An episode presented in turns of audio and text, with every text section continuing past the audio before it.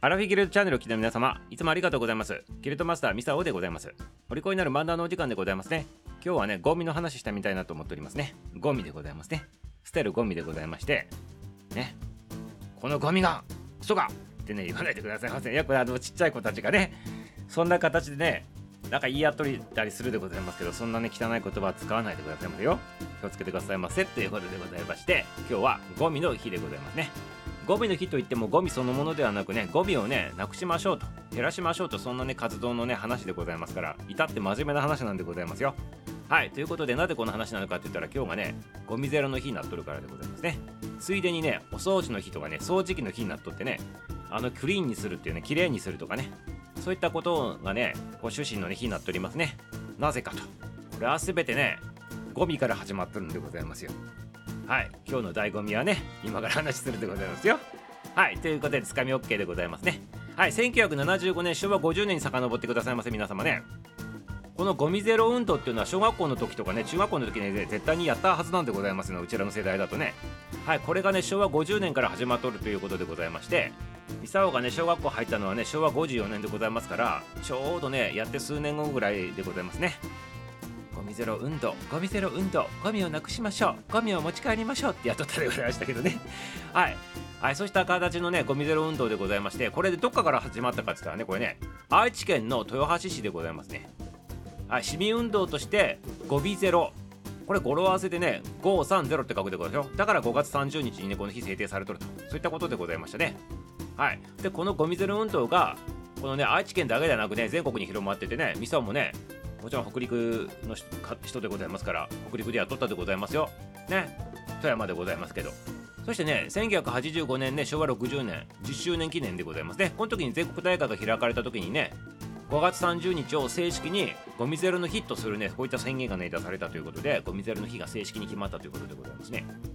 そしてね国の方もねこの民間でやっとるこの運動に対して賛同してね厚生省でございますよ。現のね厚生労働省でございますけど国もねあの一緒にやりましょうということで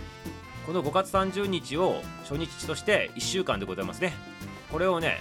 ゴミ減量化推進週間これにて、制定したということでございますね。でこの期間はねゴミのね錯乱防止協調週間というふうにもなっとってね難しいでございますからとにかくねゴミをね減らしましょうと。でゴミをねこうどこでもどこでも捨てないでくださいませっていうことなんでございますね。そういったことが今日からね1週間ぐらい始まるということでございますから皆様あの心してねゴミのね処理をしてくださいますよね。そして冒頭にも言ったようにお掃除の日とか掃除機の日になっておりましてこれもゴミゼロ運動っていうことでこれにちなんでね掃除機を活用してねゴミをゼロにね達成してほしいと。なんかちょっと違うような気するのであの掃除機ってゴミというよりも塵とかホコリとかね。あのゴミはちゃんと手で取ってほしいなと思うんでございますけどまあ掃除機でゴミゴミを吸い取るっていう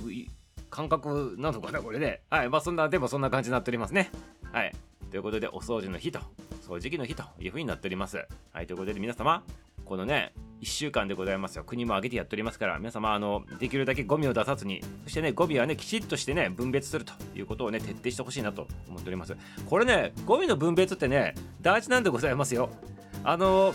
リサイクルに回す時もゴミの分別がきちんとなっとらんかったらリサイクルに回せる材料も一緒に燃やしてしまったりとかねするわけでございますよ。そして燃えるゴミの中に燃やしちゃいけないものが入っとった時にねこのねこの燃やすねあの燃焼させるこの機械っていうかねこれも壊れたりするそうでございますからだからその地方自治でねこの決まっとるゴミの分別っていうのはきちっとね、あの、皆様今日きっかけにしてくださいますよっていうことでございますね。まあしとるとは思うんでございますけどさらにね徹底してやってちょうだいよっていうことでございますね。はいということでゴミゼロ運動ゴミゼロ運動ねありがとうございます。小学校の時もねいっぱいゴミ箱作ってねあの町内のところに設置しとったってそんな活動もしとったらねあの頃記憶があるでございますけどねはい。ということでそ子供たちも頑張っとるわけでございますから私たち大人たちもねさらにね後ろ姿を見せてあげないといけないのかなって思っております。はいということで今日の話終了でございます。明日も楽しみにしとってくださいませ。終わり。